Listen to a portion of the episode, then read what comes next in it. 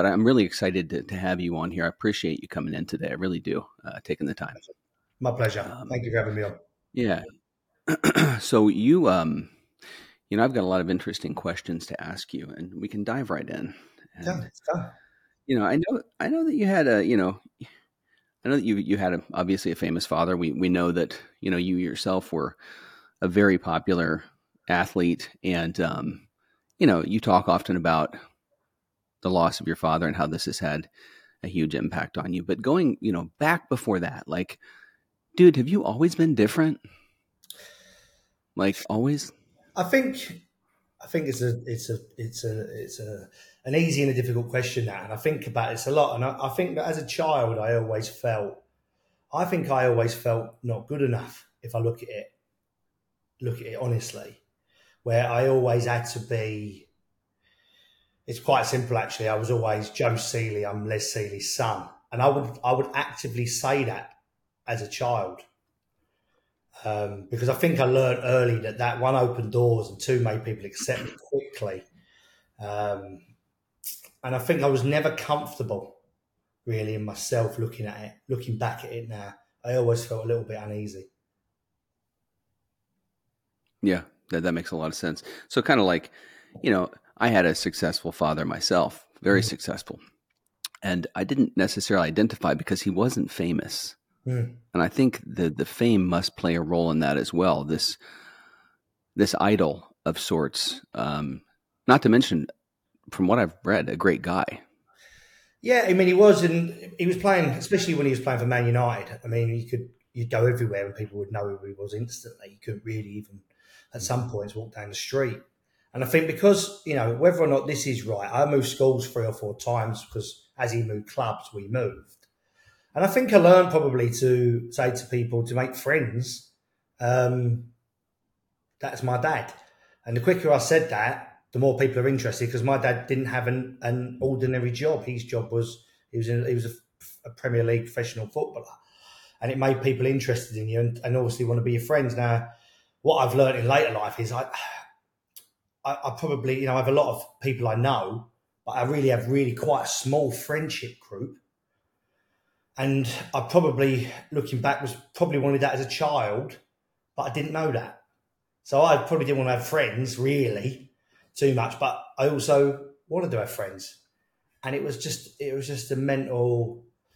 I was just never comfortable, and I think it, it put people at ease. It was an easy conversation for me to have. They didn't have to know too much about me now because we can talk about Manchester United, we can talk about my father, we can talk about FA Cup, Premier League, we can talk about lots of different things, but I don't have to talk about me anymore. Mm. Do you know what I mean? Mm. I haven't got to be interesting. I am interesting because my dad's interesting. I definitely, definitely use that. Wow. And, and so, yeah, who is Joe? Yeah. Right? You'd have to explain that. Who's Joe? Right. And, and, and you didn't maybe really even know because the identity was wrapped up in this, you know, your famous father. I suffered with that wow. in various forms all the way to my to my mid thirties, in one way or another. I was always I always labelled myself until I was. Meanwhile, you're a successful you're a successful yeah. guy yourself. It's incredible that you you know you've got this. You're a great athlete, yet you still identify as that. That's that's childhood, always, right? Child. Mm-hmm. Always identified as me, something else. There was really three titles throughout my life that I would use as a, uh, throughout my mm-hmm. my my I suppose my until I was sober, where I just felt, what am I doing? But there was always something, and it really did affect me. Wow. So so the fame really did have an impact on on life and uh how'd your dad deal with that? I know you mentioned in a few of the interviews. You know, I've dealt with that on a periphery level, being in Hollywood for many years and uh being on a couple TV shows and doing some things. It really is surreal. You know, you think oh, it's going to be great. It's the best thing ever. You know, being famous. People, a lot of people think that they think, oh, if I were famous, everything would be wonderful. But really, it just turns into what I saw as isolation, a lot of uh, paranoia. It's it's really not a fun thing to go through. Yeah, I think if I look at it, there's two versions this. My father was very private, so he wouldn't do any interviews, wouldn't really go to any public events. I mean, hardly ever. Would literally be indoors. He liked play. He liked cars. He would be outside cleaning his car or playing with the engines or or doing whatever. And he he always said to me throughout my life. And, and this is true actually when you do something as a job, as as you're known what you do, it is just a job. So he'd say to me when people say things to you, remember, I'm your dad, but this is what I do for a living. This is how we eat. It isn't what everyone else thinks it is. This is true now, I know, but you know, back then I didn't. But this is how we we survive. It's how I pay for electricity. It's how I keep you warm, and this is how I eat. This is my job. This isn't this thing that everybody else thinks it is. Um, and as I as I grew into it myself, I, I learned that. But I think that for me, I always wanted that, where I don't think he did. I always wanted that notoriety. Mm-hmm. I always wanted to be known. I always wanted this or that. And actually, when you get it and you and you calm down, that it doesn't matter whether I, I'm on TV or I'm in the office, as long as I'm living my life the right way but you can get caught up in so much stuff that is actually not important, um, except for the fact that it can earn you some money and you can feed your children. Um, and it took me again another 35 years to to realize that that it isn't important what the outside world thinks. It's it's important that the people you live with what they think. Um, and I think my dad I was brought up like that. The only people that mattered was in that in that home, and I think I spent a lot of time doing the opposite. I feel you there. I, I, have been in, in that same situation, seeking that outside validation. It really is a bottomless pit. It leads you nowhere. Yeah. Um, you know, I, I found it really interesting in, in some of your interviews where you've talked about, you know, that you would suffer in silence. Your father passes away. You mm. suffered in silence and you regretted doing that. So I want to take a look at that. I mean, crying in the shower alone, right? Here you are, not reaching out, not expressing your emotions, uh, trapping them.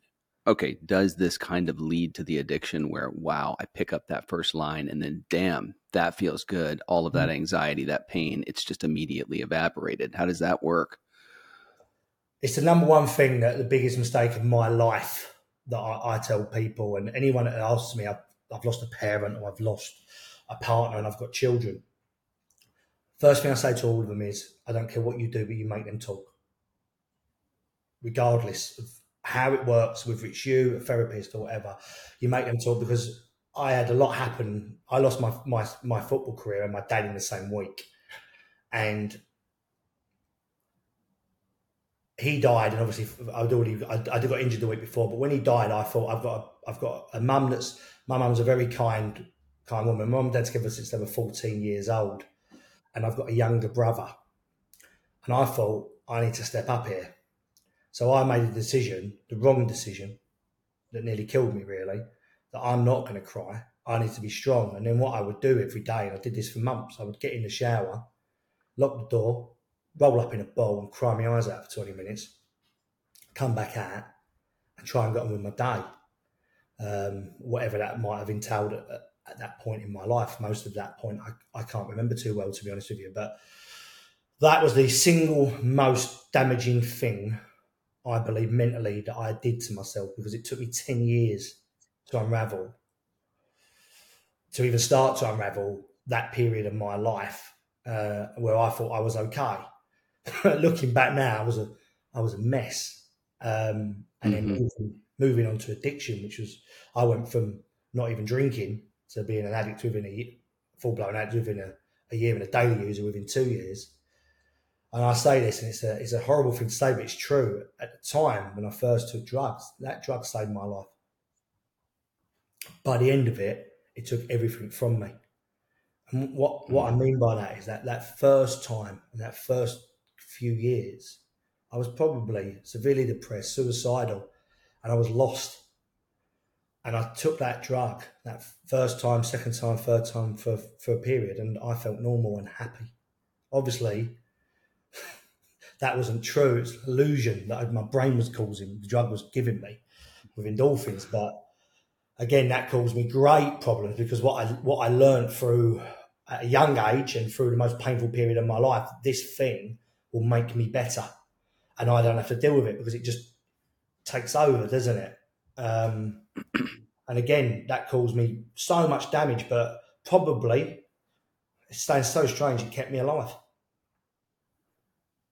Yeah, it kind of masked that need for emotional sobriety that you didn't have, right? It kind of covered that because, like, I talk about that often the darkness that we have. We have this really deep, dark thing going on. We all got it. We're all savages, right? In some way, especially men who are, you know, that, that can go out and fight for the money, fight for the job, mm. fight for the woman, you know, and be that man, right? If, you, if you're able to be that man, you've got that inside you somewhere, that killer instinct. I mean, we all do, right?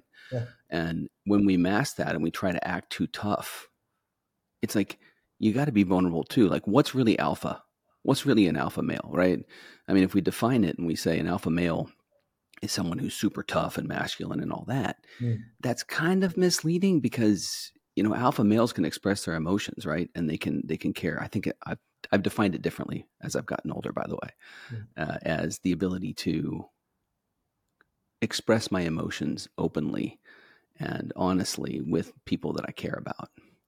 And that's probably the damn scariest thing I've ever done. I think it's the I think hundred percent right. I think that is such a an amazing thing when you get to that point when you can talk freely and openly about everything that's happened or mm. you've done or they just just be honest is the number one key to, I think to to life for me. And we spent so many years, well I certainly did, doing the complete opposite. But when you look back, you think, I thought I cared about, you know, the people I love. Well, I couldn't have because I couldn't care about myself. So, how does that happen? And how do you learn to do that? I suppose it, it's time and getting sober. But before that, you, you, can't care about. I couldn't care for my, look after my dog. I couldn't look after myself. You know, and it's um, mm-hmm. it's, damaging, it's just damaging every. It's damaging for everybody and everyone involved. Yeah, suffering in silence is really the worst thing that we can do. And but it's so often the choice because the drug man it isolates you. You know, you, you end up starting out, right? And you're like on this path where you're like partying with people, but I would end up like in my house drunk, using coke, whatever, like and I'm alone, which is weird. It, it that drug it isolates you, right? It starts out good for a couple years. You party, whatever, it feels good this guy. I got this cat back here. He's he's trouble. Um, he's always in my shows and my shots. That's right. For those of you listening, I have this Highlander cat who just won't leave me alone. He, he can open up the barn door upstairs and come downstairs into the studio. he's ruthless. He probably, likes, probably likes the fame, Matt. No, he wants to. He, wants to he does. He, he he doesn't want me to isolate Joe.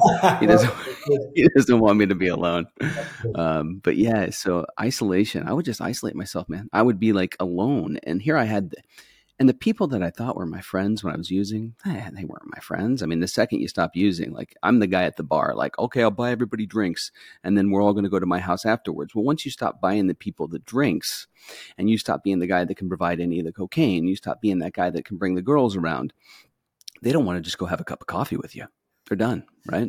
I think that you've it's straight on, and that's what it was like for me. My I isolated from using very quickly, um, very very quickly. I never really spent a lot of times in nightclubs and bars using with people. I isolated within fifteen months of of, of, of, trying my first line. So I remember distinctly on my my 21st birthday, I I um I went to my my grandparents' house for, for Chinese from Chinese food. I left very quickly within you know within an hour. I picked up some coke on the way home, and I bought a bottle of Jack Daniels, and I sat in my apartment at the time for three days using and drinking, and um, I never left. And I, that's the first time I remember doing it. But I also distinctly remember thinking, "This is the best thing I've ever done."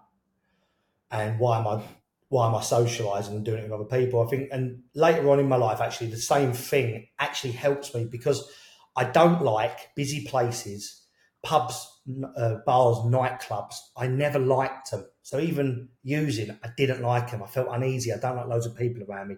I'm a bit of a worrier. Mm-hmm. So as soon as I could get out of that, them areas, and just use by myself, from that point onwards, I don't think I ever returned. I literally would just use by myself um, completely and utterly seven days a week. And at that point in my life, I had really good friends, all playing professional sport. And slowly but surely, they didn't get rid of me. I got rid of them because I didn't want to go out for dinner. I didn't want to go around each other's houses and play poker with my friends or watch a film or go to the cinema. I wanted to sit indoors, take drugs, and be by myself for as long as possible until I passed out or yeah, so I passed out because I'd lock the door. People would knock on the door. I wouldn't. I'd pretend I weren't in. I'd have all the curtains shut. I'd be able to buy large enough amounts that I wouldn't have to stop for a period of time, and I'd keep going, and keep going, and keep going, and keep going, and it was like that from that point onwards to the end in different forms. I changed my using lots of different times throughout my using from daily as a daily user for three years, two to three years, every single day. Um, I don't think it was ever a day I wasn't. I didn't drink then very often. I just I just took drugs, and I managed to function a lot of the time. And then obviously, as you people, I had a, I had a period where I was really heavily using. I actually let a dealer live in my home um, for free, but I still bought the drugs. Because it was always that it was there. It, I was accessible. And I, I remember my, my mother going away to South Africa for 10 days. And in all honesty, I don't think I slept for those 10 days. And I ended up passing out in my office in a chair. And I woke up two days later. And I woke up from that. And I remember thinking, if I do not change at this point, I'm going to die and I don't want to die because at that point, every time I sniffed a line, my eye would water. My everything was just I was a mess. Was, I was fucked. So I would do a yeah, line, and I just have t- it was just poisoned all the way through me. I just I was destroying my body, and I stopped and I changed it. I didn't stop using, but I changed my using into less, and it went back to being semi-normal, where I'd be I'd go out a bit more and do it where I thought it was okay. You know, bars, but then I'd still go home and carry on. But it eased at that point. Um, but for yeah, oh, yeah. I was an isolator. I was an isolator to the end. I've been there. I've been there. You know, and it's interesting to have enough money to like. Some people don't understand that, but when you have that kind of money, and and I did in LA. I, I mean, the dealer was always around, and they are around. When you've got the money, they're around. They're willing. Uh, you know, you I had a dealer that um, he had a real nice house in up in the hills in Hollywood, and um, I didn't use for like a year or so the coke. And um, you know, you call him and, and like, hey man, where are you? Well, I'm living in this tiny little one bedroom apartment now off Cahuenga. You know, it's like yeah. that's how their lives go. Yeah. You know, they're they're they're high and low constantly, just like emotions. They're just they're just rapid, rapidly changing. But uh, when I would be alone, man, I would go through some serious paranoia without the sleep too. I don't know about you, but I would just see things. I'd be talking to myself, having conversations with myself. Like, what am I? It was like I was demonically possessed or something. It was it was crazy. Did you go through that too? Because I just I couldn't when I didn't sleep. I was just I was wild, just pacing through my house.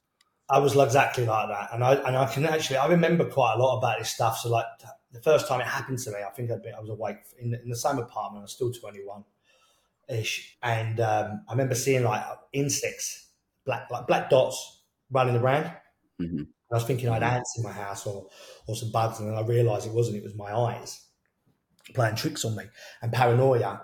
The paranoia actually stopped as I got a bit older, but during that period when I was using it every day, I was completely paranoid because there's things I should have been doing that I weren't doing because I was doing that. But I always managed to work through it, if you if you know what I mean. So I was always earning money, and I run a business then.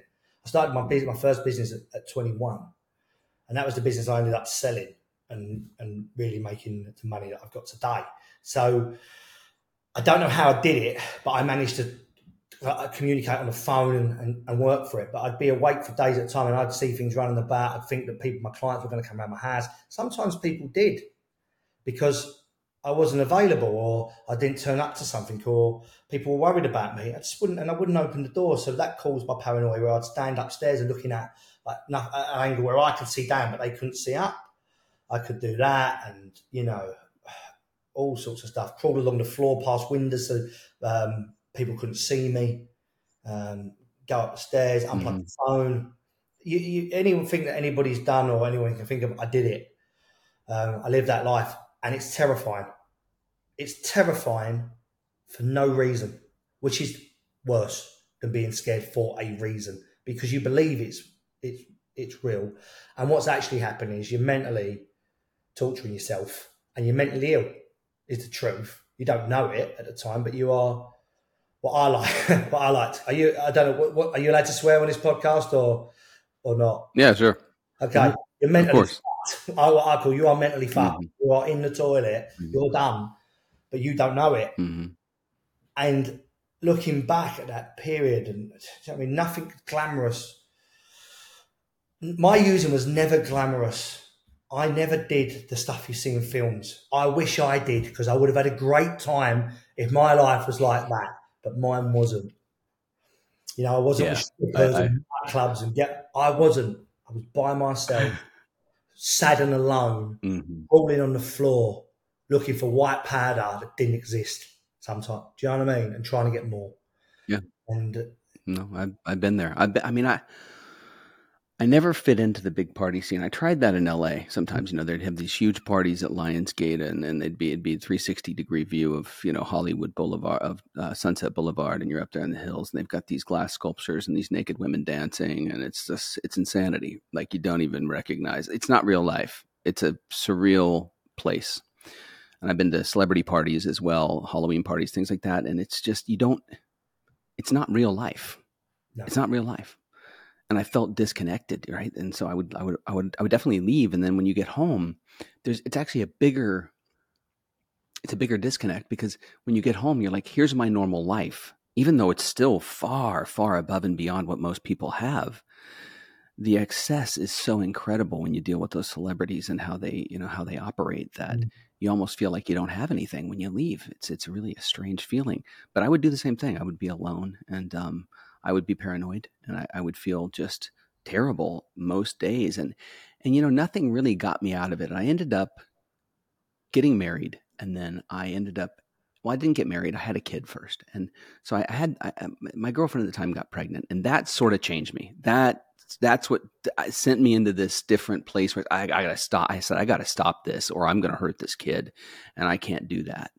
Um, what was like your so you had you you had to have a moment in here of clarity that where you said okay this happened like this this has got to stop when was that moment of clarity and how did that work for you are we talking about when i finally stopped or when i first tried to stop okay so um, we, we, we all have those moments where we try and then we go back because it's very easy to rationalize going back but 10 years you know what what was the what was the big moment of you know, I'm sure you had a few of them before the big one, but what was the moment of clarity where everything just kind of snapped? I'm sure there were multiple times leading up to it, but what was the straw that broke the camel's back where you said, I'm done. I need yeah, to stop?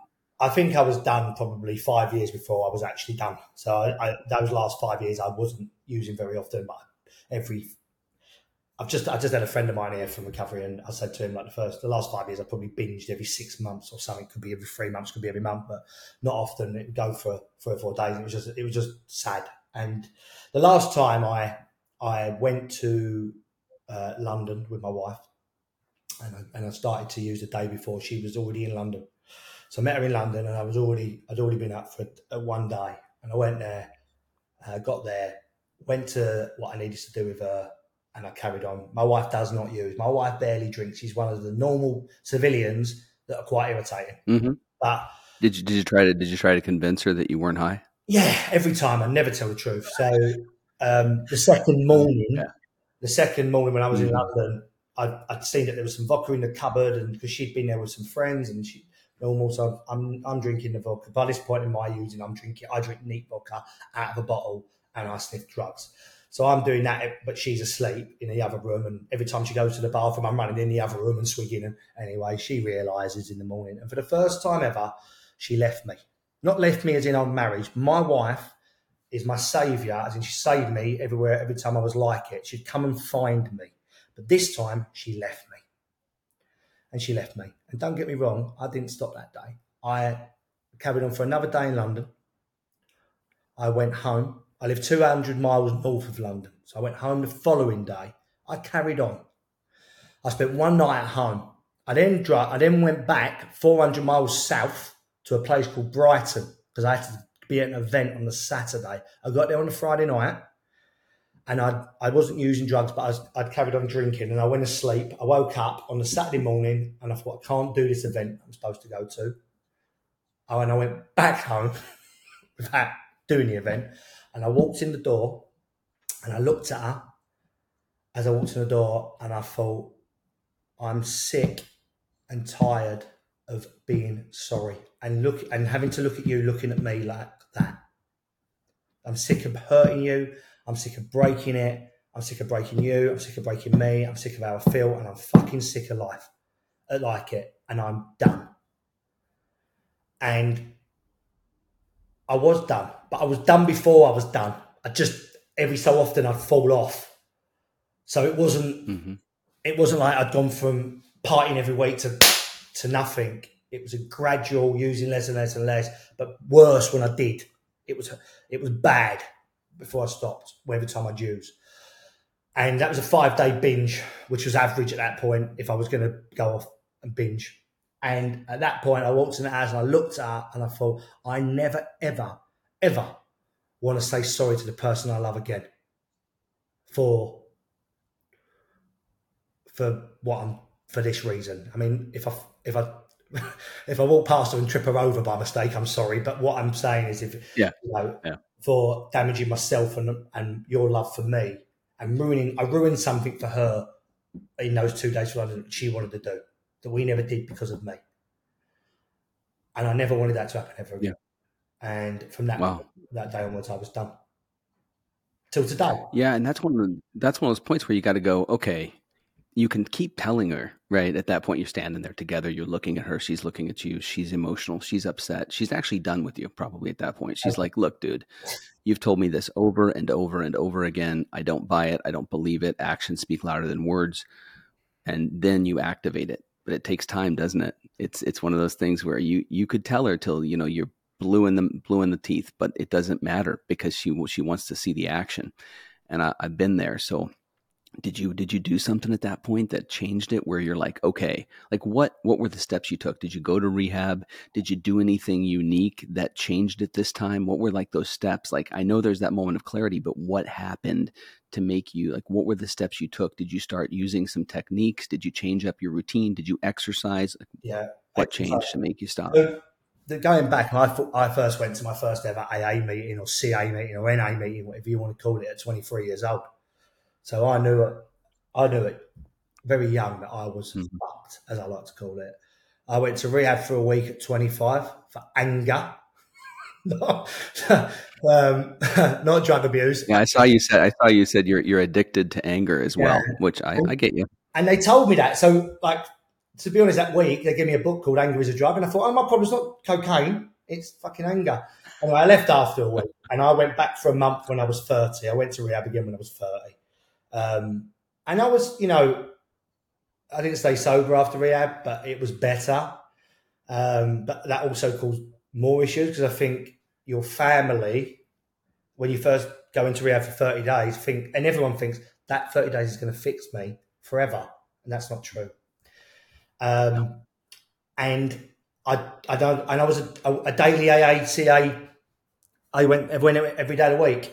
And mm-hmm. I'll be honest with you, it didn't work for me that, and I know it works for a lot of people, but for me, and this is this is my issue, not AA or CA's issue. I manipulated it because I'm good with people. It's probably my biggest skill, and I'm good in groups, as in football groups and whatever. And I know what you want and what you want and what you want and what I can do to make my life easier. So like I was in meetings and I'd have an old lady making me cakes and somebody else making me ice cream. If I, you know what I mean? And someone doing mm. this. And I manipulated the meetings and I used them in the wrong way. But after that point, I didn't go back to meetings. I I simplified my life very simply. I looked at things that I don't like. So my biggest problem, still of today, is being by myself. I hate it at night. I can't bear it. Everything I like doing, as in my favourite thing to do, is to sit in the kitchen or in the front room in the lounge with my wife and watch the telly. When no one's got to talk, I just like it. It's my favourite thing, watch a box set, watch a movie. As soon as she's not there with me at night, I can't do it. I hate it. So I had to look at that and I had to get techniques to. First of all, I had my friend stay with me, and then afterwards, walk, get in the bath, whatever it is to, to avoid my head with that. I also got into a routine, like you just said. I wake up now between 5 and 6 a.m. naturally. Now, that's whether I go to bed at 9 p.m. or I go to bed at 1 a.m. It's I still wake up at 5 to 6. I go in the gym. I'm lucky enough to have a gym and a pool in my, ha- in my home. I go in the gym and I do my Peloton, I do my weights, whatever it is, I do that. I then spend, have a coffee and I drink out of this bottle called Barry the Bottle for mm-hmm. much as I can anyway in the morning. I talk to my dog. Um, I do some emails. I get ready at nine, might have a coffee with my wife, I go to work, do whatever I'm doing on the phone, and I might train again in the afternoon. My business partner is sober for 24 years. I'm sitting in an office with him most of the time. That helps. And I come home, I, I try and eat properly. I go to bed and I like to go to bed at 9 p.m. Maybe, you know, watch telly with my wife. And if I can stick in that routine, it suits me very well. And I think I mean, the guy that was here before that I was talking to from AA has been a friend of mine for a long time. We were talking, and I said, "Look, I said the one thing for me, and I found I'm very lucky in this point. I never liked alcohol. I never liked the taste of alcohol. I don't like the way alcohol made me feel. I never drank alcohol without using drugs. So mm-hmm. the pull of alcohol, I don't have that. I don't want it. Don't get me wrong. If I start, I'm going to take drugs, and I will drink liters of vodka, but I don't want it. So I don't go, oh, I want it. Doesn't there's alcohol in the fridge. I won't touch it. I, never drank indoors when I was using when I was married. I'd go out. Yeah. So I'm very lucky in that respect. And I find that if I live in the day and not one foot in the past, one foot in the future, and pissing on the present, which I used to do, I'm okay. If I concentrate on today, like you message me, when can you do it? I can do it tomorrow. Because the quicker I do it, the more I talk about it, the better I feel and the better it is for me because I remind myself of those horrendous days, weeks, months, years where I sat in hotel rooms or, or apartments by myself watching daytime telly while taking drugs and drinking vodka. And today I get to sit on a podcast with you from the other side, nearly the other side of the world, basically, in a different time zone, talking about the same problem that we've never met. But yet you know how I feel and I know how you feel. Now that is so powerful. Yeah, we, we have that. Yeah. Oh, it's amazing. And that's why I do it. That's why I'm up at 4.30 in the morning preparing, watching material because I, I a normal life is not what I'm used to. No. A normal life, like you said, you get in your head and it can take you and it can take you really fast. And here we are. We have this commonality no mm. matter what race, no matter what age, no matter what sex, no matter whatever it is, here we are, right? No matter what background, we got this thing, man, and it and it it does work on us, and it's a disease that tries to tell us every single morning that we wake up we don't have it. Yeah, and like unless we can, unless we talk and we do what we're doing here, you know, we can fall off, and I know what that looks like, and I don't think I've got another next time. I mean, I've had a car accident where I broke my neck, and after that, I still continue to drink. You know, what do you think I did? I left the hospital. I drank, man. Yeah. I mean, that's kind of how this disease works. And so, yeah, I do this because of that. I do this because of, you know, the, the idea that not only does it shed a light on this for other people, because we're helping people here. And I sure hope that, you know, we give some people some hope because you've had a lot of success. I mean, I know you had success. Yeah. I know you did. I know you were, you're a bright guy.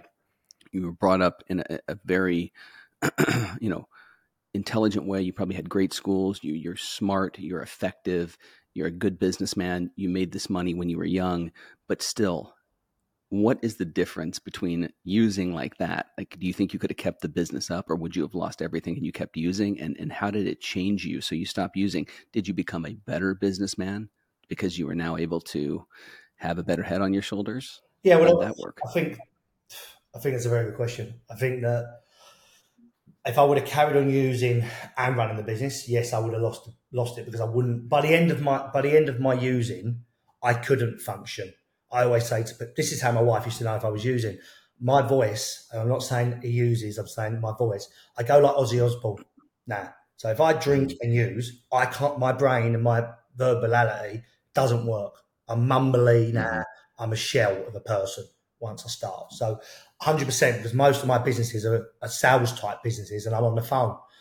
Or, and so I wouldn't have been able to do it. And the other thing that I would say, most all of my success, all of it, is down to my wife, because my wife is a very successful businesswoman. She employs over a thousand people herself in a different type of business. And what she did when I met her was straighten my straighten my businesses up because they were successful, but I wasn't um, running them in the right way. Tax, VAT, running it how you should run it. I was using it because I needed cash. I'd take cash out and buy drugs or fucking pay this or do you know what I mean? It was it was chaotic. So without those things happening, no, I wouldn't have done it. But I did sell it in, when I was 32 and I was I'd been sober for a year, a year and a part bit at that point. And obviously it wouldn't have happened because I sold it to an American group and uh, a, a, using me, a drunk me, wouldn't have been able to get through those meetings or, or function during those conversations because I would have thought, give me this money, and then I'm off, I'm off and running, or it would have fell over because I would have fucked up or turned up to a meeting or they would have had a social event and I would have got messy because, well, that's what I did. Mm-hmm. I couldn't do anything else. But at the same time, I look at it like, and I'm not, it never helped, don't get me wrong, using never helped me at work. But I think people with that these type of brains, it can be used in a, in a positive way as well. It can be used yeah where we don't mm. stop and you I've, I've always been good at if someone I say this to everyone if you want to be successful you don't listen to the word no so if if I bring somebody up to buy my book that's out at the moment and they don't want to stock it I'll ring back I'll ring back tomorrow it's a little bit like when you ring the dealer, he don't answer, you ring again all night. Mm. You know, it's the same mm. concept. So you know that that willing to just keep going, which is keep going with drinking, drugs, or work, or gym, or life, can actually be a really positive thing. And then you get sober, you become healthier, and then you think, well, actually, I don't need to do all the things I'm doing now because a lot of the time I would I would use feel like shit, but then try and work harder to make up for what I've done. So now I get a very even balance where I go, well, it's 11 a.m., nearly 12 a.m. here, and I haven't got to work yet. And mm-hmm. because I had someone in recovery here before, I didn't, I've not answered the phone about work. But success wise, I wouldn't, I, I can't imagine I would have got what I got or got to where I got to without sobriety. Um, yeah, I'm the same. I, I, mean, it's for me. I think we work differently. Like, and there's a way my brain works where I, I need to be working. Like, I need to be speaking to people, working, whether that's even developing. Say I'm developing video or content. I'm constantly. My brain goes a million miles a minute. Like I'm creating something in my head, twenty four seven. My gig became marketing, right? And I think marketing. I mean, I don't know. You can tell me about this, but marketing is kind of everything. I, I was, I was watching this sales as well, but you know, marketing and sales run a fine line, right? So when you're in, you know, this this I know this business you sold, I heard you talking about this, and it was it was through gambling, right? And you were talking about, and I'm going right into business because you started talking business. Um, you mentioned that you cut out the middleman, which was the marketing, yeah. in one of these businesses. Can you talk? I, I got really curious. Can you talk yeah. a little bit about how that worked and how you cut that out? And then what what was the business that they were doing when they were doing that marketing? What were you what were you handling? So my my my business started in sports agency. So I was a sports agent, very much like the film Jerry Maguire. So I represented mm-hmm. footballers and boxers, and I represented Floyd Mayweather in Europe for, mm-hmm. for marketing and, and, and, a few other box world champions, but mainly footballers. And I had a friend, um, and it was a big agency in that industry. But my breaking point where we we got bigger and into other industries was I had a friend that worked for a worldwide online gambling company, and I was with him one day, and he took me to an event in um, a, a, big um, conference place in London, and the event's called ICE. It's the largest European gambling convention. And when I was there, I met a lot of these big big worldwide billion dollar companies that are online gambling that are sponsoring football clubs, shirt deals, stadium deals, all of this. And I was talking to the, the guy at the time who was my friend, and I said to him, How is this working? How is this company in China finding West Ham United in London or whatever. Who's doing that? And we're using they're using this marketing company or this PR company, and that PR company is spending their money with the UK Premier League club. A lot of it too. It was millions. It was millions. The average deal Yeah. was the average deal was three million uh, pounds, about five million dollars at the time was the average deal going in, uh, or their average Mhm. budget for the year per per club. So what I did was, and my friend worked for a company called SBOBET, which at the time were a huge Chinese um, online gambling worldwide. It went bust eventually, but at that point they were still going, and they were spending three million pounds, five million dollars with this marketing company, all in sport. So I said, okay, what are you paying? And they were paying 10% of the budget to the marketing agency to spend their money and to find their deals, which is which is standard, like, you know, 8 to 12% standard. So I What does that marketing look like? What do they do for that 10%? they were literally, they were doing the branding, but they was literally finding them the deals. So they were going out to Okay. market and finding them the deals. But I already had that market. I had all the football clubs. I knew them all. So what I did was go, okay, you give me that money, or give my company that that that piece that enabling me to spend your money, and I would charge you nothing, zero. So they went, okay. They didn't start giving me all the money, so they give us a, a budget. I went to the football clubs and I said, "Do you want this money?" They would say yes. I'd tell them who it was, but I would sign an agreement with a football club that the football club would pay me out of their end. So I would say to the football club, okay, we're going to bring you half a million dollars, but for that, we want the same rate, 10%. Sometimes it was five, sometimes it was 15, depending on what the deal was. We want that, and you're going to pay us. They agreed because that is, it's a lot of money coming into the football club, and I had control of it.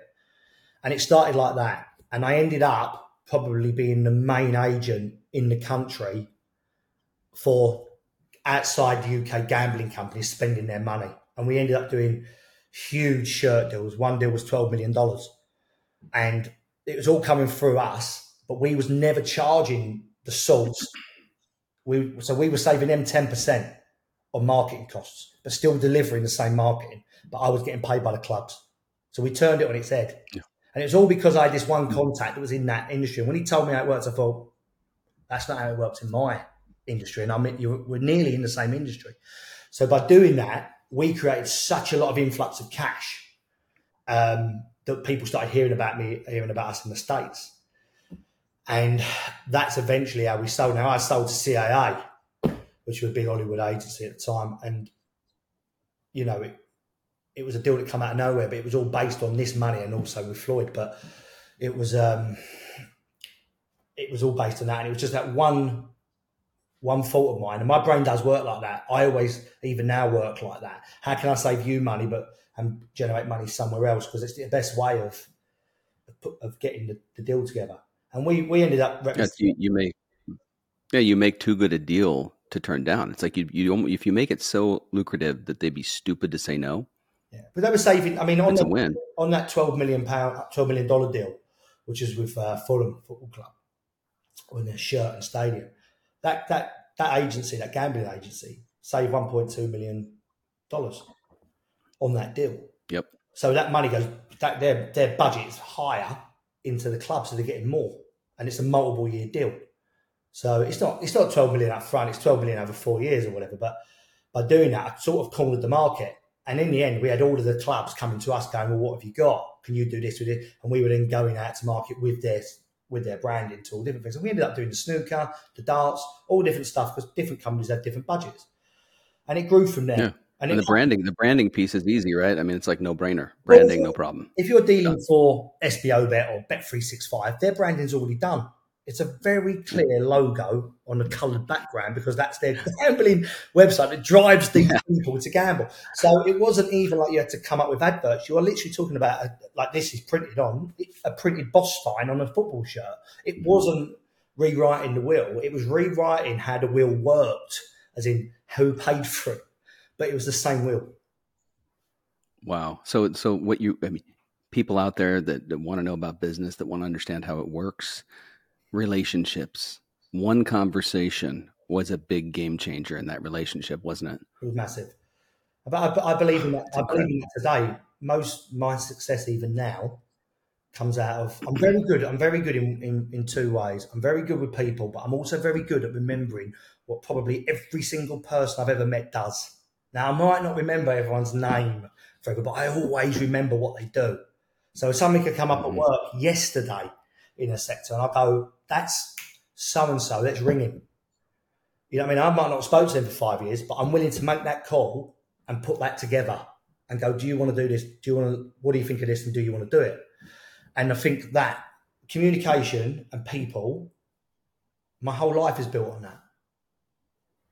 Yeah, fortitude too to, to continue to fight. Like I remember when I was doing like when I, when I was doing acting and I was in there, I, I, I actually my agent ended up running CAA, okay. and and so uh, Michael Cooper was his name. I don't know if you know Michael, but he was a, he was a big guy there. He he started his own agency, but you know I never really took no for an answer. I just kept going, but it was hard, you know. And I ended up telling Hollywood no in some ways because I just didn't agree with a lot of their politics and a lot of the um, what they wanted you to do mm. for certain kinds of roles, you know. But um, there, you know, it's it's one of those things where, like you said, man, you know, you can't take no for an answer, and it's all about the relationships. So you're you're kind of like you're kind of like you got multiple businesses, right? And so does your wife, and you got you guys work together. obviously that has worked out very well for you yeah. working with your wife now that's not always the case for people yeah. um, but but tell me a little bit about that. I mean i know she's she's from what i saw on one of the podcasts she's a real smart woman. My wife's from is extremely smart but she's come from a different background to me. My my background was very stable. Uh, she come from not from not that. She was she's had times where she was homeless at 15 16 years old. And she mm-hmm. started to work on the railway when she was 18, uh, you know, laying track.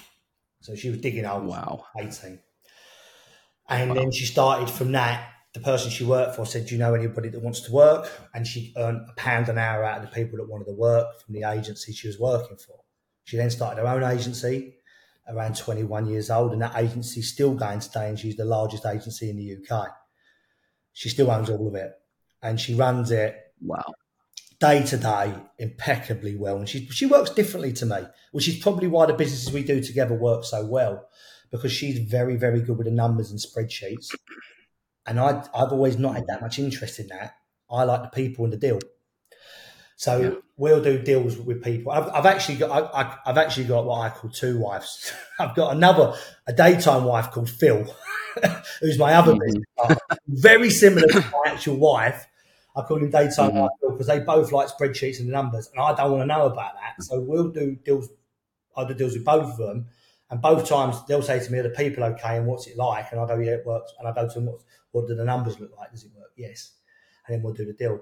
But she's grown. Going back to my wife, she's grown a a, a what what I would call now a small group, a conglomerate of businesses, all in the rail and electrical sector, that's building towards being a, a hundred million pound business um, that you know that she owns and she runs every day. She's at she's at one of their them offices now. They've got multiple offices. They're in they're now opened in Saudi Arabia, um, potentially in Canada next year. A lot of rails going to Canada, so that's being looked at. And she's a, a very hard working,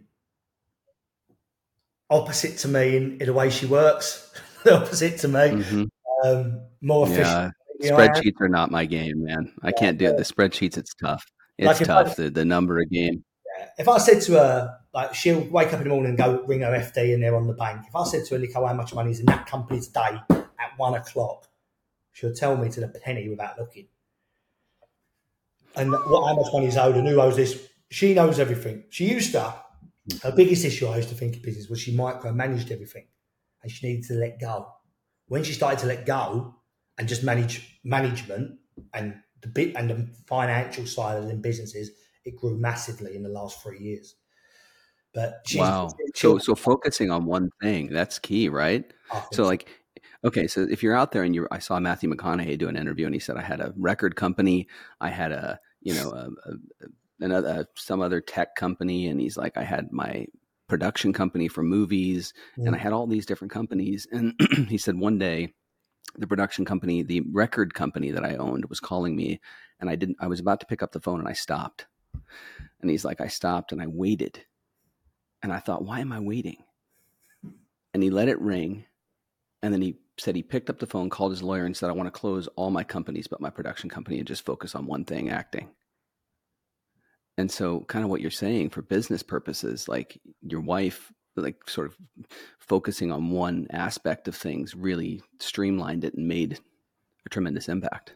That's exactly it. She still listen. She still manages. She'll know every single person that works in that business, like every oh, for sure, because that's what she's like. I mean, there's over a thousand people working in that business now, and she will know everything about all of them because that's what she's like. But she used to because because her industry is, is rail maintenance work. It's 24 hours a day, so she used to sleep with a phone under the pillow. And if somebody had because because of her product is people, people mess up.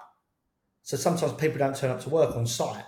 But she would yeah. people would have her number and her phone would ring at 2 a.m. And then she'd get up, she'd bang the lights on. I'm like, what's going on? And she's talking on the phone because someone's not turned up. And I'm saying, Nicole, mm-hmm. all these people to do do these roles, and you're on the phone at 2 a.m. That stopped now. So she's put that in place, and she's she's she's formed a board in effect. Because before she would she had this huge company, but she was there was no she she's got a board now. She was the only person running it. So and mm-hmm. you're talking like six seven businesses all in the same umbrella. So now they've all got MDs oh. and there's a structure to it, and it, and, it's, and it works so far. And I think that that gamble of putting management, I think a lot of people with small medium businesses worry about management structure and bringing new people in. But if you want to go to that yeah. next level, you've got to.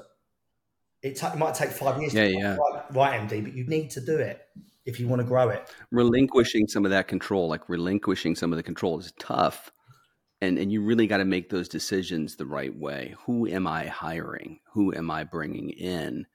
Uh, any advice on on how you pick people to bring in because that sounds like it's really a key element in success. I think that that's so hard, and if you could simplify it, you'd have absolute gold on your hands. In, in all honesty, we've we probably spent five years going through that process of our business, and there's been three or four that were wrong because you can only know them pre because there was other businesses in your industry or meet them, interview them and read what you know about them on CV and check it. But you actually don't know what that person's like until they're working within your business. And some people, as as we all know, talk absolute bullshit. And mm-hmm. when they get in, you quickly, re- you know, quickly realise they're not the right person. And then you have to work out how that exits and, and that problem. But we feel like now we've had the, you know, we've had an, we've promoted, we've promoted within on some bits like RFD was always really RFD. She's been with us 12 years. She's now officially FD, but she really has always been. And we looked at doing that. And we've just put somebody in from a, a billion billion dollar company, one of our clients really, one of their management to sit within the board. And it's people that are already in that higher industries, higher companies that we're trying to say, well, come and work here, come with us. You're gonna you're gonna get massive growth. There's obviously an exit coming, and you you it, we're more hands on. So she's much more. You can ring her up. You can talk about. You can have input into the business. You're not a, a PL. We're not a PLC where your voice is no, nothing and no one cares if you work. It's important here what you do, and that that's where we're at. I mean, I do something completely different. I run a business now that's um, a little bit. You've got a program called Shark Tank in America, haven't you? Um, mm-hmm. My business is kind mm-hmm. of like that. It, it's not. It's not so much like that. But people come to me with ideas or investments, and we decide whether we're going to do those ideas or investments with them. Mm-hmm. Um, and it can be anything. And that makes sense. That's what I do. Yeah. But, you know, we do investments. Yeah, that's that's you know, really being an entrepreneur. I mean, a lot of people can learn a lot from you and, and your stories, and I'm, I'm sure we could talk forever about business because it's a passion of mine too. I changed businesses really quickly. I went from uh, when recovery show business just wasn't going to cut it anymore. I still like it, but you know, I, I ended up having to market some of these films that I made. And in the marketing world, I started to learn the digital marketing world and how sales work because you got to sell your own movie. You make a product, you know, you can make a product. That's great. But do you know how to sell it? That's so right. Do you know how to market it? Mm. so. No, you're so right. You gotta, you're so right. You're so right. Mm-hmm. Everyone has an idea or product. 1% of people can sell it, market it, sell it. Mm-hmm. That's where everything lies, really. It ain't just having the idea. Mm-hmm. You know, you're so right. You're so right. So, how did you go about doing that? Well, I started to poke around online and I started to try to communicate through social media and figure out Well, you got to know who your target is, first of all. You got to figure out who the hell am I selling to and who wants to buy this and what kind of problem am I solving for people. And once I started to understand, okay, this is a problem I'm solving for these people and they really need this product. And then I figured out how do I communicate with them? How do I communicate the message that this product's available and that it will help them, it will help improve their life, whether that be financially, in a uh, you know, health perspective, uh, whatever that may be. Mm. And started to create marketing around that and then figure out whether or not you can scale that marketing, right? I mean, can you, is the ad spend worth it? Are you are you getting that return on that ad spend? I mean, that's really where you're at. And then once you start to realize that, it's and also, how much effort is it taking? Like if you got to work all day long, you know, to get that product out there and sell it and make money on it, that's difficult. It's better to figure out if you can create some passive income and then do that in various different companies, right? Because then you're really you're really making some money. And I, I think that's what a lot of people miss. You know, they work so hard to create a product, but they don't really think before they even start creating the product, how the hell am I going to sell this and who wants it? I, I couldn't agree more. I could not agree more. Yeah. I think that two there's a there's a couple of things that people hit, hit against. Marketing, unless you can do it yourself, will cost you money. And I, the biggest thing I find, like I see at work, is someone comes in and they'll say, I thought of this idea. We had one this week. It was an animal product. And said to me, What do you think of it? And I said, Yeah, I, I get it. How have you protected it? We haven't. I said, Okay. Yeah. So I said, If you bring this out, instantly, whoever's the biggest in this country will demolish you if if it's a good product. But they said, oh, I don't think that will happen. I said, it, yes, it will. So, firstly, protect it. Secondly, how do you afford mm. to manufacture it? But mainly, how do you afford to sell it? Because if you keep discounting, you won't make enough money. What is your margin? You know what I mean? And if you're going to bring a marketing company in, well, that's going to cost you a lot of money. So how how can you do that yourself? You know, we now nowadays because of the businesses. I mean, I, I, we we have a lot of products in retail, like supermarket retail in the UK.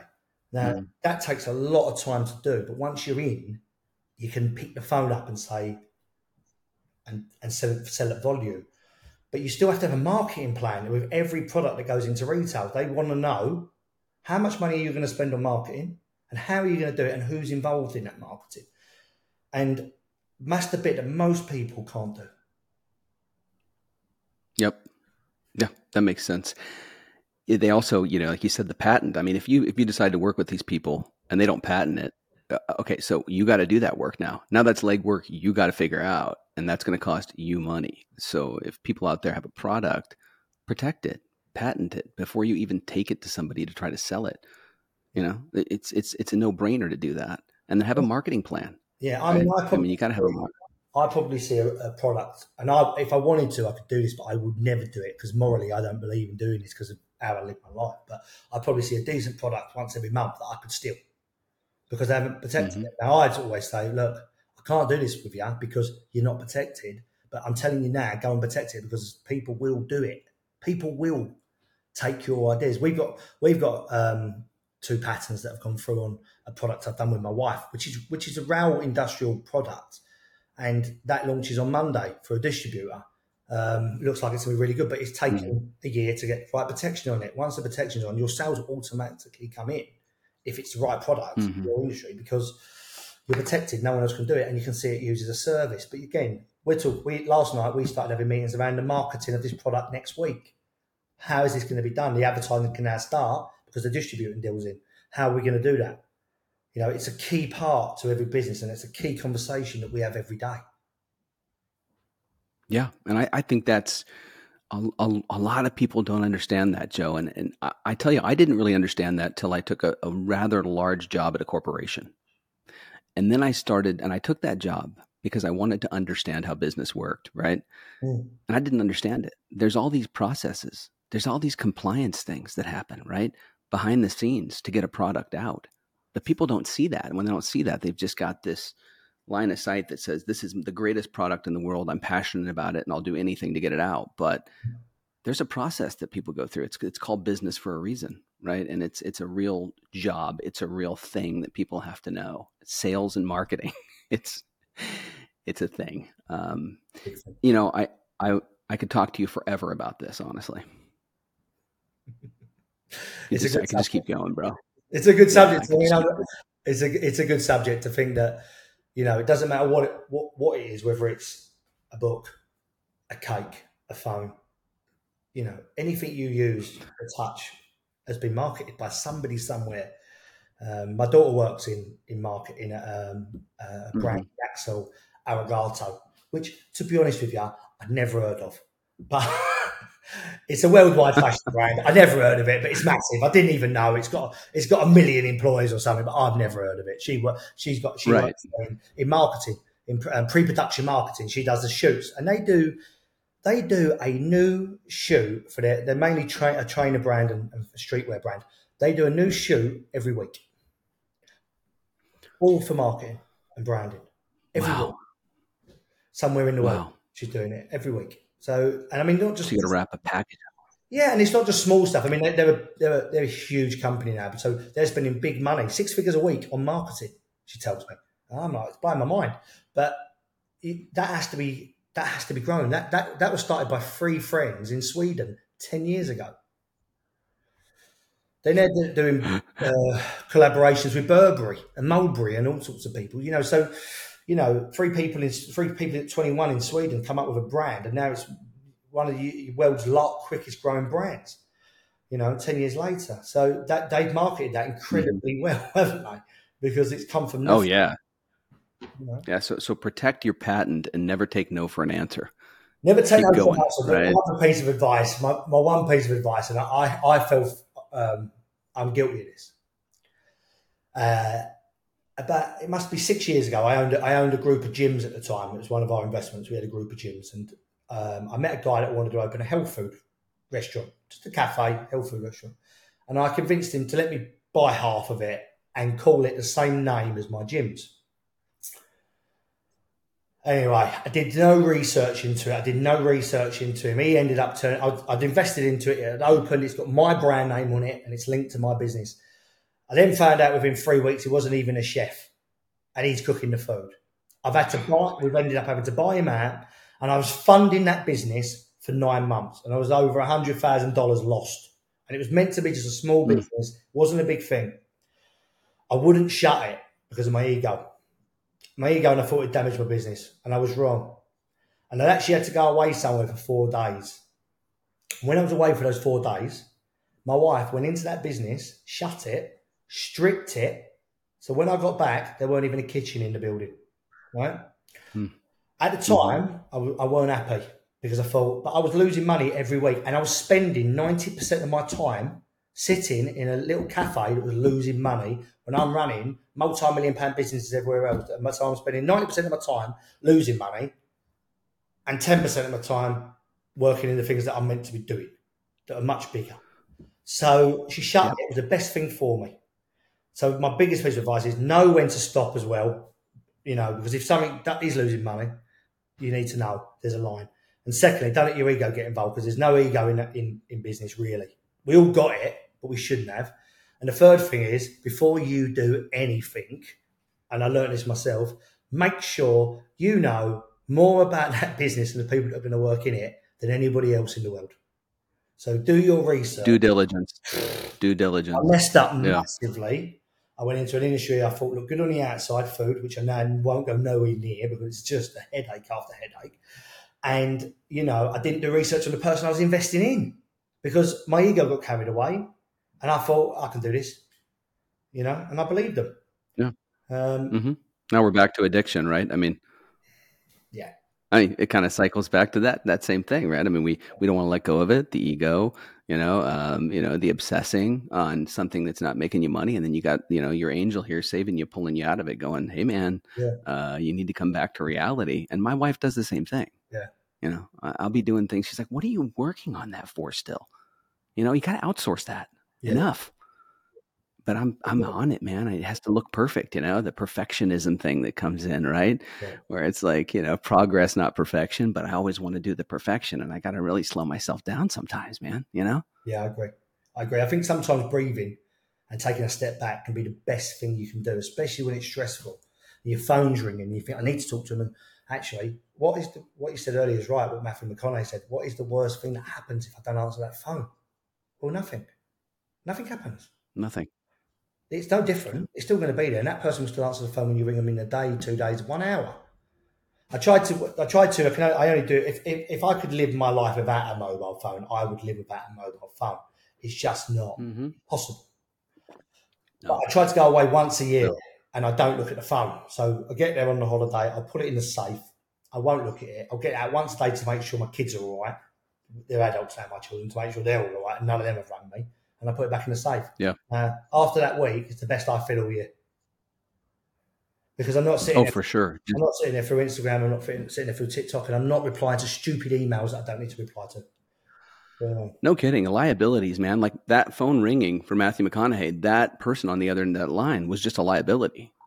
You know, you got to know your assets and your liabilities, right? And I think sometimes we we lose track of that. And that phone is definitely a liability. I mean, it just pulls me away so many times to vapid, pointless, you know, wormholes of nothingness that really bear no fruit Mm. often Exactly. uh, you know, and so I feel you there. I know you got. I, I know you don't probably don't have a lot more time here, but I know you have a book that uh, you um you just wrote, and I'm really interested to read this. Can you tell us a little bit about the book, just so we can kind of promote that here a little bit on the podcast? I'd love for people to see that. Oh, So this is this is a this is this, I'll tell you the story. It's a true story. It's called On Days Like These. So my father, this is him, um, in 1994, did uh, started to do a book with somebody, and they did they did loads of cassette tapes and a manuscript that I didn't know existed. In 2014, 20 years after that, when they did them, I was standing on the side of a football pitch watching my son play football for Manchester United's academy. And I recognised the guy because the guy he did it with was my uh, junior football manager. And he was a school teacher called Les Cleverow. And I recognised him. And I walked up the line and I said to him, Are you Les Cleverow? And he said, Yes. It's Joe Sealey. I've not seen you in 20 years. Um, my dad at this point had been dead since 2001. So 13 years after he died. And he said, I've got your dad's book. I said, My dad never did a book, Les. He said, He did. He did it with me. And I went round his home on the Tuesday and he gave me a packed lunch sandwich box full of cassette tapes and a, and a manuscript that they'd wrote on a word processor, one copy in paper in 1994. And I, I'll be honest with you, I've still not listened to those cassette tapes. But I did read the manuscript and it was badly written, to be honest with you. Yeah. Um, but it took me it took me to 2019 to, to actually decide to do anything with it. And I met a writer. hmm It was during COVID, and his wife was um, she had cancer. So he was even in a bigger bubble in the UK where he couldn't leave his home. And I went to his house and I left these tapes and the manuscript on the doorstep. I knocked on the door. I opened the window of the car. I waved to him. I'd never met him. He took the he took the tapes, took the book, and we spoke on the phone for eighteen months. I didn't meet him for eighteen months. When he was writing the book, and he'd gone through all of the information he had. Everyone that was involved in those tapes, my dad and Liz Clitheroe, both died. So there was no one else to go back to. So he said to me, Joe, this is great, but it's only two thirds of a book. I need to interview you, your mum, and my brother, and people to see how we're going to put this book together. Come to my home. First time I'd met him, it was two years after it started. And I started telling him about my abuse, how I felt, my grief, my life, things I've done, everything else. And he said, We need to make the rest of the book about this. This needs to be. So, what they've done is they've intertwined the stories. So, you get my dad's life, his career, Manchester United, and you get really my careers, but the pain, my addiction and rehab, and my relationship, the rest. And they've done it really well where they've They've spent um, a lot of time writing my dad's part in the present and mine in the past. So it, it works really well, and it's been a bestseller now for three months on Amazon. And I can I'll give you an exclusive. Do you want an exclusive? I've just, yeah, of course. I've just got a movie documentary deal signed this morning in the UK for. So it looks like it's going to be made into a, a doc film. Um, well, Wow, that's great. yeah, so it, it's done really well. I, I thought we'd sell 300 copies and it wouldn't go anywhere because it's a, a it, my dad's been dead for for a long time and I don't find, think that my life's that interesting maybe, but it's done extremely well in, in the UK. Um, you can buy it worldwide, and you know there's a good message in there about family, love, recovery, and pain. To be honest with you, um, and it's a good yeah. one. It's a good. I'll send you one, Matt. I'll send you one. Oh, I'd, I'd love to. Uh, I'd love to dive into it. I was going to try, but I mean, we, we did this so quick. You were like, "Yeah, I'll do it." I'm like, "Okay, I'm on it." You know, let's let's get on this. It was like next day. We're like, we're yeah, talking. Well, there's no um, time like the present, is there? You know, in, in this life, if you, no. you know, I could be drinking tomorrow. You know, that's that's. Yeah, you never you never know. You never know. I mean, look look at your father. Look the way life works. You just never know what what's going to happen, and yeah. you know what a great thing to to realize that story mm. and go, wow, you know, there's there's more to this story. It's not just about my dad and like the fame and the success he had. It's also the fallout of like losing this legend, this this idol, this this father figure that was a great guy, and the pain of addiction and how that works. I love it. I can't wait to check it out, man. I really appreciate it. It's, it's done really well, and I'm really pleased because I just I said to somebody yesterday, if this if it all of the money from this book goes to charity from my side. The publisher makes most of the money, though, to be fair, but the money that we get goes mm-hmm. to charity. And I said to somebody yesterday, if if one person, I can help one person by doing these podcasts or this book, it's good enough. It's good enough because I wish somebody at the time would have told me. I don't know if I would have listened.